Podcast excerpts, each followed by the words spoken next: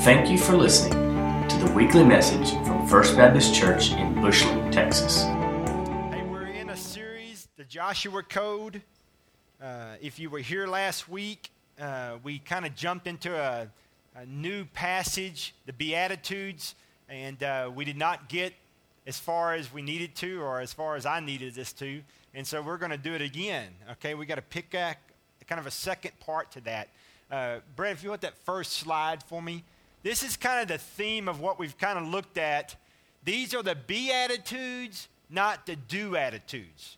Because, folks, here's the deal you, you, can, you can do the right thing and be wrong.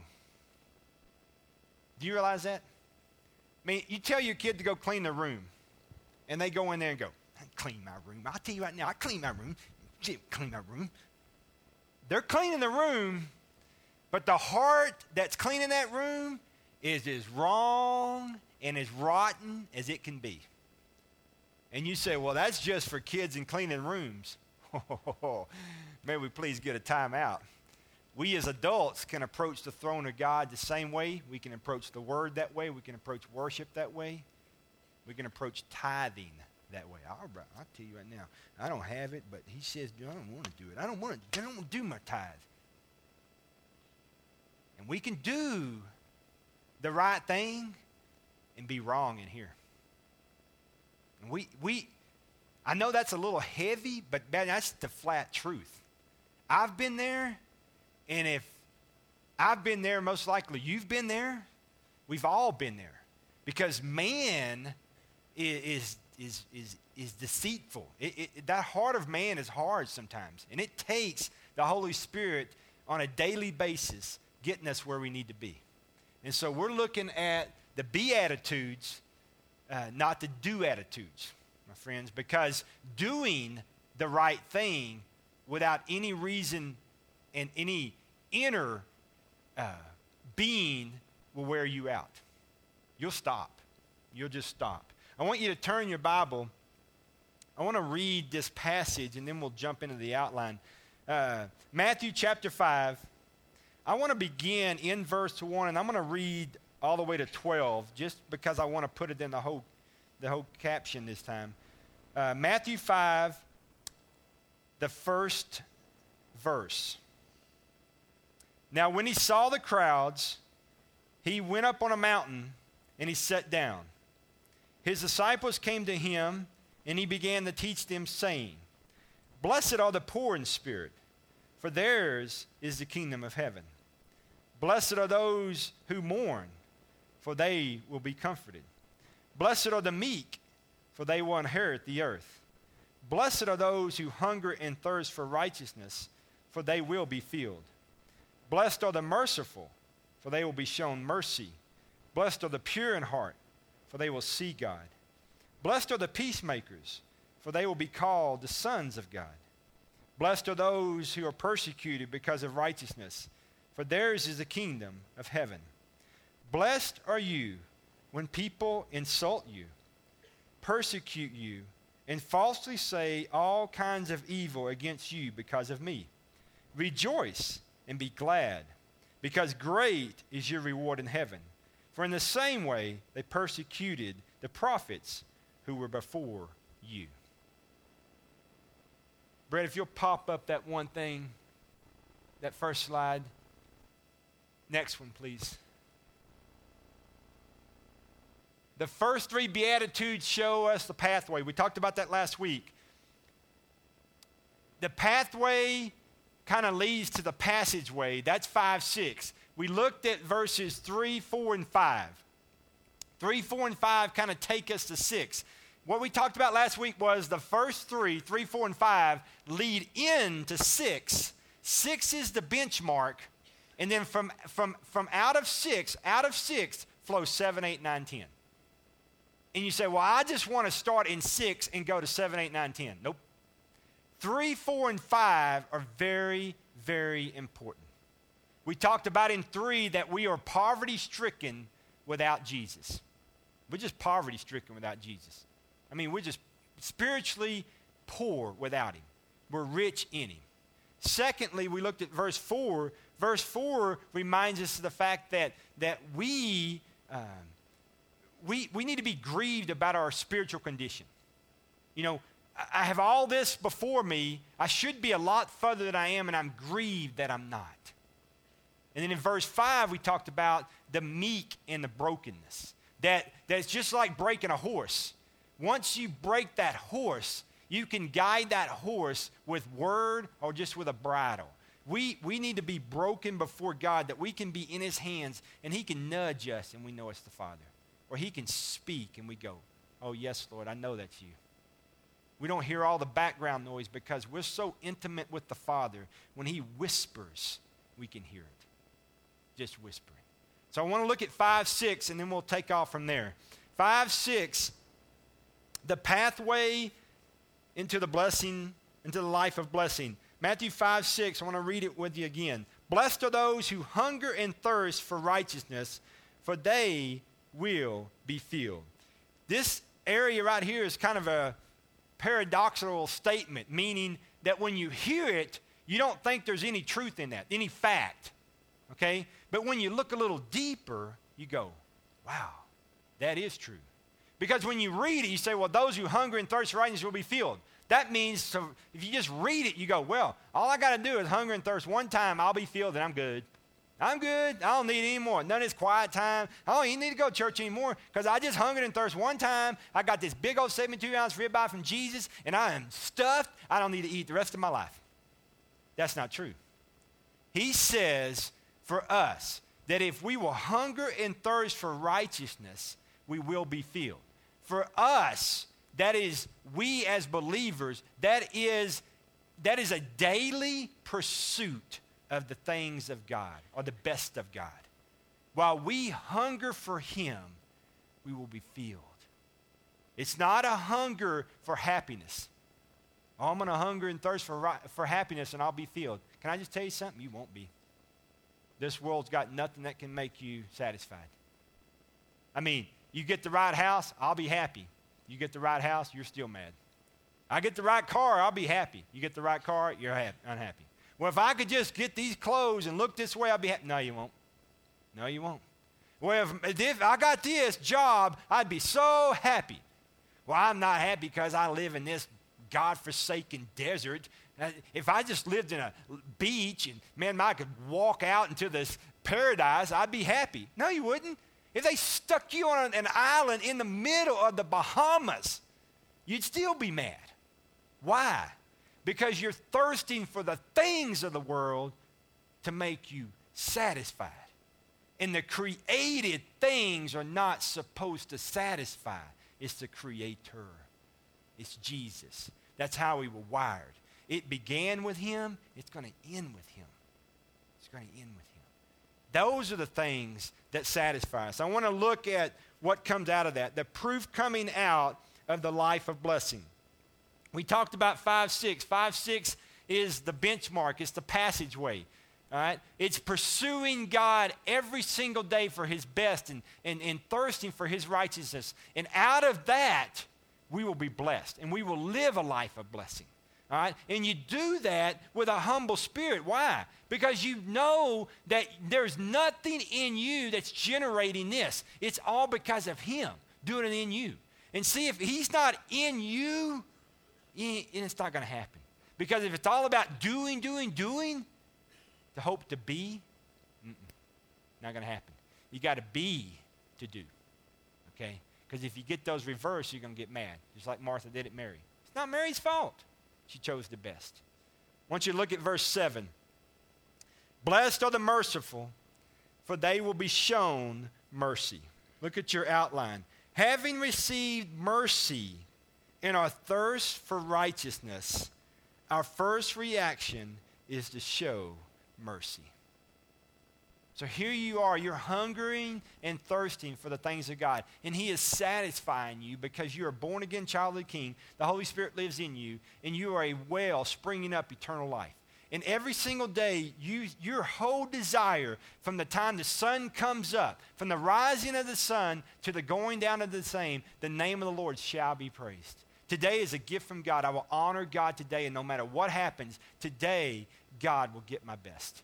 and you walk out with that mindset, and you're hungering for His righteousness, and out of that comes the mercy. I mean, you have been showered with mercy. It is our job in return, because we've been given much in mercy, to give much in mercy. Because what are others seeing in us? The Jesus in us. The real Jesus. Not the Texas Jesus, the American Jesus, but the biblical Bible Jesus. That's what it is. And so when they when they see mercy or when they are when you lavish mercy on them, it's absolutely mind-boggling to them. But to you, it's just natural. Why? Because I've been shown so much mercy from the Father. I need to be the giver of mercy in return.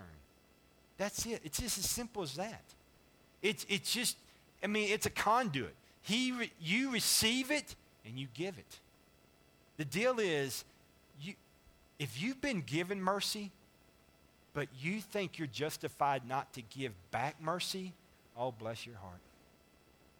Bless your heart. You keep your shoes tied tight because I don't want my feet in them. All right? Man, when we've been given much, much is required. And I'm telling you, man, I know we live in a day and time where it is hard sometimes to give mercy. Mm. But, folks, you got to well up a whole bunch of Jesus to give the mercy back that you've been given. You got to remember that you and I put him on that cross just as much as the prostitute and the whore. We did too. Our self righteousness that we think we are, put him on that cross just as much, man. Just as much. And we've been given mercy, boy, and we've got to give mercy back. We cannot be a mercy roadblock into thinking it's all about. Mm-mm. It's all about Him. Let's go to verse 8. Keep rolling through this. Blessed are the pure in heart, for they will see God. Blessed are the pure in heart, for they will see God. Look at your outline out beside that. As natural as water running downhill for the individual who is pursuing God is to have a pure heart in motives and morale. Folks, when you seek the Father, when you are intimately in love with Jesus and you are seeking the Father and you are hungering and thirsting for His righteousness and you are being satisfied on a daily basis, I'm going to tell you right now, there, it is almost impossible for that person to pray and to act with motives that don't line up with God's will. Almost impossible. I said almost. I mean, when you're, when you're so walking with the Father that what you ask is He agrees with it. I mean, it's like He prayed it. And when you pray it, I mean, power comes and it happens, man. It just happens. When you pray and it happens, isn't that not some kind of incredible feeling? I mean, you pray and boom, it happens. And you're like, whoo, all right. Y'all need to get me to pray more. Soon as you say that, the rest of your prayers are like, roadblock, can't get past the roof. All right?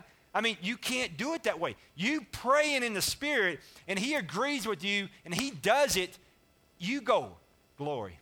That's all you, God. Thank you. Thank you. I mean, there's times that I'm, I, we've, I lay hands on people, and, I'm with a group of people that lay hands on people, and I start praying over them, and I'm praying stuff, and I get done praying, I'm going, Whew, that was, that was pretty good. I don't even know where that came from. I don't even know where that came from. All right? But as soon as I do that, I go, oh, I know exactly where that came from. All right? Because I don't want any lightning on a clear day. All right? To remind me where that came from. Let me tell you something. We, you, you, when you're walking with the Father and when you're, when you're hungering and thirsting for Him and when you're being satisfied and you go to the Lord and pray, you're praying His words, man. You're just praying in the Spirit. You're praying the Word. You're praying, and He's, he's agreeing, man.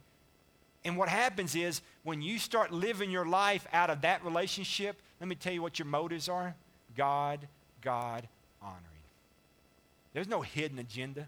There's no, oh, it's about me, but I'm going to make it look like a bunch of other people. Oh, I'm all about this, but it's really about me. Because I'm going to tell you something.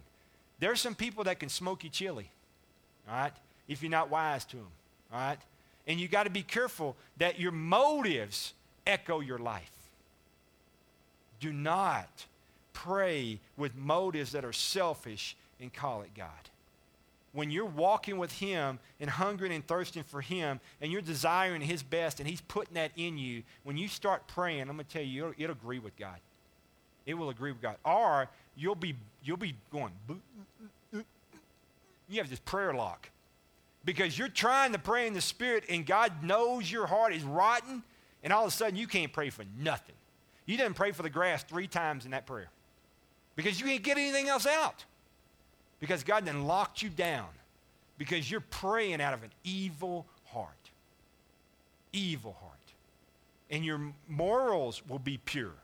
I'm going to tell you, when you're walking the, with the Father, your motives and your morals will be pure when you're walking intimately with Him.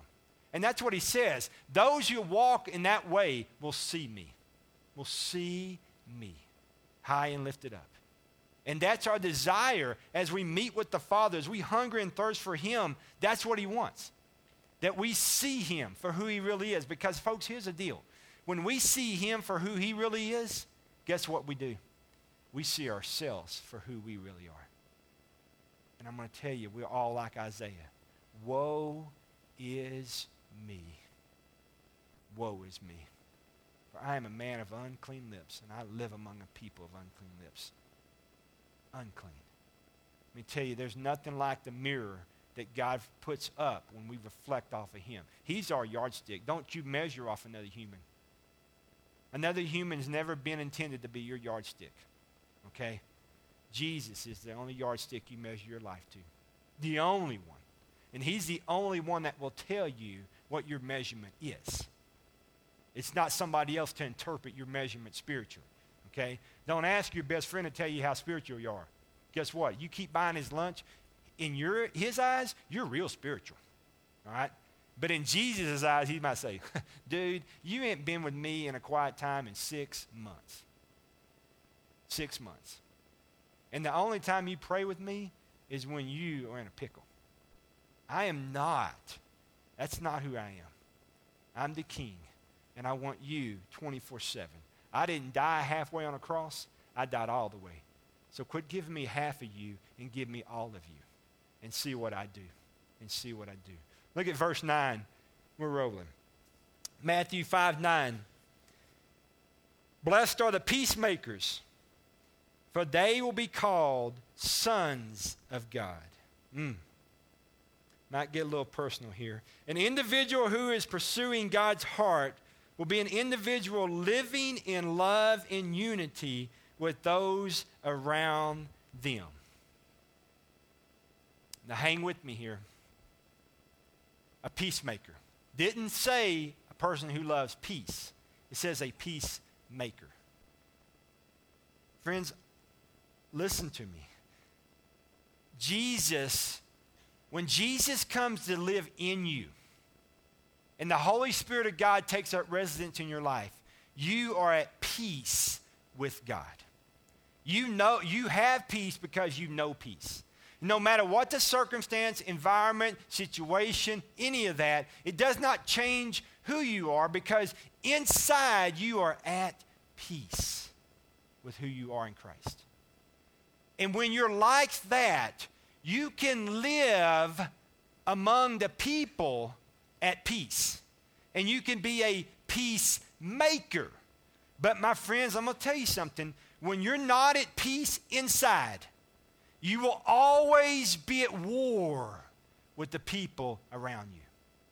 You will be cynical, judgmental, critical, negative, gripey, complaining, just ugh.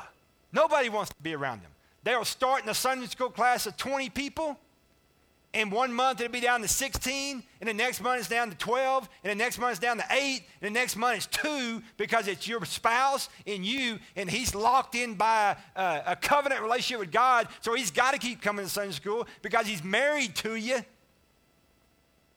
And eventually, he's going to get supernaturally sick every Sunday morning. Why? Because he don't want to go to Sunday school with you either. Because everywhere you are, you're toxic toxic, man. You want to vacate churches? Get a bunch of people that are not right with God and not at peace with God and who hate everything and are always negative and always judgmental, and you put them in a small group and you tell them to love Jesus and love everybody. Woo! Talk about a recipe for disaster. you say, well, we got to have church unity. Yes. But I'm going to tell you, there are people that can't do church unity because they have no unity to God. If you don't have unity to God, you don't have unity with the brothers. Have you seen the cross? It's built like this and this. That means unity here brings unity there. No unity there, no unity there. It's simple. And you say, well, is that the problem in my marriage? I don't know. Is that the problem in my family? I don't know. Is that the problem? I don't know. But you got to check yourself at the door. You got to find out if whether or not you have a relationship with the Father. Because if you're not at peace with Him, you're not at peace with man. You're not. And He says you won't be called Son of God. Watch out. Man, friends, peace is huge. See, the problem with the world is they, there's no peace in the world because it can't be peace in the world. Okay? So they say, well, I, have heard that, that, that if you come to church, that's where Jesus is, and Jesus is peace, so I'm going to try it out. So they come from the unpeaceful world into what they think is a peaceful church, where everybody loves each other and encourages each other and, and, and wants the best for each other. So they come into the church and they see in the church what they see out there, and they're like, dude, what, why? I don't get this. This is confusing to me. So they stay out. They stay out. And here's the sad part is the same people that are causing disunity in the church are sometimes the one that's got their hands the highest. Because they're all about doing and not being. You better make sure that's the Holy Spirit that's got you worshiping and not you trying to impress your friends. Because, my friends, the worship of the Lord must come from within and go out. If it starts from out and goes in, you're in trouble. Because you're going to look around and go, oh, everybody on my road got their hands up. Don't lift my hands. No. Don't lift them unless the Spirit tells you that. And Paxton tell you the same thing. All right? It's an inner thing. You got to be at peace with God in order to be peace with man. Okay? If you're not at peace with God, you will not be at peace with man. There's no way. There's no way. Let's keep going. This is uh, not an easy stuff. 510. 510. Blessed are those who are persecuted because of righteousness, for theirs is the kingdom of heaven. I want you to listen to the statement out beside there on your outline. If we are not meeting the devil head on from time to time, we are most likely going the same way he is headed. Ouch. Anybody want to pass out some band-aids? All right. Here, I'm just telling you, I used to tell students all the time, hey, dude, if the enemy doesn't know your name, Jesus probably doesn't either. That's just the facts. Because the way it all boils down is we die or he comes back and we stand before the Father and, and God says, Jesus, you know him? I don't know him. You don't know him? I don't know him. Depart from me, never knew you. Or he'd turn to you and say, Jesus, do you know him? Oh, I know him. He accepted me as his Savior when he was 10 years old. He loved me, man. He's not perfect, but he, he knows me. He knows me, and I know him. Okay, welcome to heaven. Good job, my good and faithful servant. I'm going to tell you something. If the enemy doesn't know your name, you're not a threat. You're not a threat. You say, well, he's just always messing with me. I just don't know what to do. Kick his rear. I'm just going to tell you right now, I'm going to sound a little like a coach, but I'm going to tell you, you got to get ready for battle. When the enemy comes knocking at your house, you got to tell him whose turf he's on. You just can't go, oh my gosh, here he is again. He's just going to make my life and my week miserable. Why does he mess with me? He messes with you because you're a king's kid, man. You're, you're a threat to him. You're a threat. And if he's not messing with you, you're not doing anything. He said, well, the devil never messes me. Okay. you just stay over there. I mean, if he's not messing with you, you're not, you're not messing with him. I want. I mean, I'm telling you, when the devil messes with me or my family, it's a compliment. It's a compliment. It's an absolute compliment. I'm telling you, man, it pumps me up. I'm, I, woo. When I, when I start seeing him messing with me, I'm like, dude, you picked the wrong dude. It's not the size of the dog in the fight, the size of fighting the dog. So I'm finna tear you up. Right? I mean, that makes me mad because I see too many believers act like a wet pretzel. They just take it, boom, boom. Dude, you're gonna have to get out of the corner and get in the middle of the ring and get your gloves up. You got to remember who you are. And when he starts messing with your marriage, attack the sucker. Don't take it like a champ. Don't take it like that, man. When he's messing with your kids, messing with your home, messing with your business, messing with you, beat him up. Remember who you are and tell him who you are. In the name of Jesus, you don't have no place here, dude. Don't tell him, well, I go to church all the time. He don't care if you go to church. That's why he's messing with you. I'm telling you, man, I did a real hard thing. I was 41 years old and I got saved and I walked to the front of church and I told everybody, well, you just better get ready because as soon as you tell everybody that you got saved when you're 41, I'm telling you, to get to 42 is going to be the hardest workout you ever had in your life. It's going to be easier to live 41 years than it is the last one because he is not going to give up that turf that he once had for 41 years without messing with you. Man, I'm telling you guys, you got to take your eyes off this little merry-go-round that we live in here there is a bigger world. I mean, it's a big world. And there's a battle going on in the heavenly realms. And it's after your soul, man, and it's after your home. And you better bow up. And these last days, if you don't bow up, you are going to be in a ditch. You got to remember, man, that you're a king's kid, and greater is he that is in you than he that is in the world. And when you go out there, don't think they're going to lavish you and go, oh, there's a Christian. Isn't he beautiful? All of that. No, that ain't coming no more. No, they ain't no secret pray, roll out the red carpet, put on your best dress. No way, Jose. They're going to throw rocks at you, spit on you, and call you all kind of names, and you got to remember who you are. I mean, because it's not going to be easy. And so don't think it's easy. If somebody told you that being a Christian is easy, they lied. They just lied. It's awesome, but it's not easy. All right? Last thing is this. I want you to see with me that verse 10, I mean, verse 3 beginning of the Beatitudes, verse 10, the ending of the Beatitudes, look at the way they end. Same promise. For theirs is the kingdom of heaven. Isn't that beautiful? He booked it in with those words. Why? Because simply this, just like Philippians 3:20 says, our citizenship is not here. Our citizenship is where? In heaven. We're just passing through, babe. We're just passing through. This world's not our home, so don't, don't look for this world to make it all homey for you. Okay? We're just passing through. This dirt ball is not our house. Okay? That earth suit that you're in right now, you finna trade that in for some cool stuff. All right? So don't get caught up in it. This world's not our home. Okay? It's not your home. Your citizenship is in heaven. All right? Brett, that last slide, and we're done. Here's what I want you to remember Remember the, be, that remember the being comes before doing. For what we do is always determined by who we are, or in the believer's case, whose we are. Yes. You got to remember whose you are. You're a king's kid. You are a king's kid, okay? That determines who we are and what we do, okay? You're determined by that. This morning, as we enter a time of invitation, I simply want to pose this question to you. Do you know, beyond a shadow of a doubt, absolutely no doubt in your mind, that you are a child of the one true King?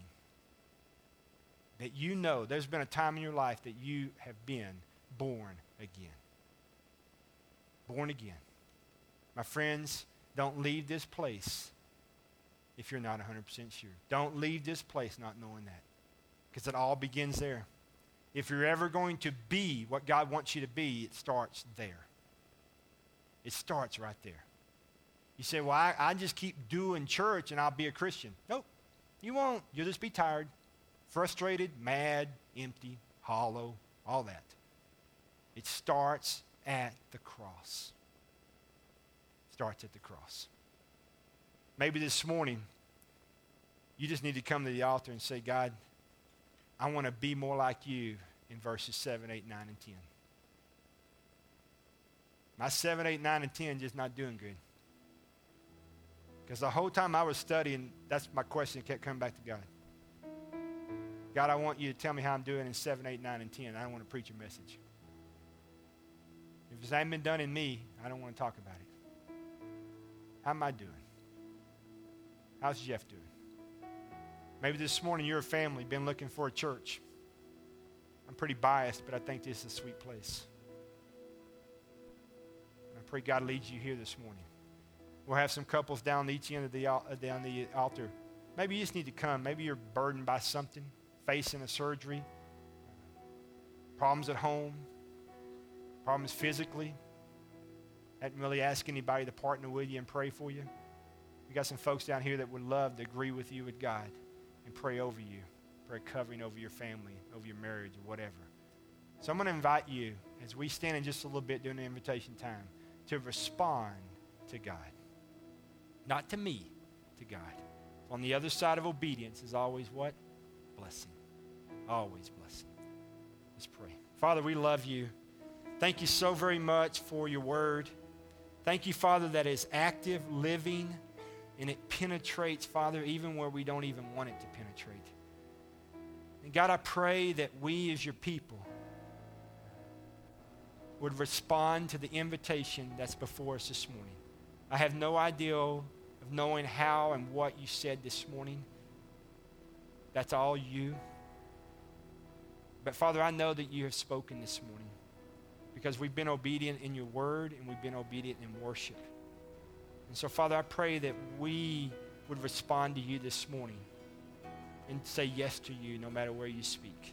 Father, during this invitation time, as we stand, may you move us, Father, in whatever area you need to move us. In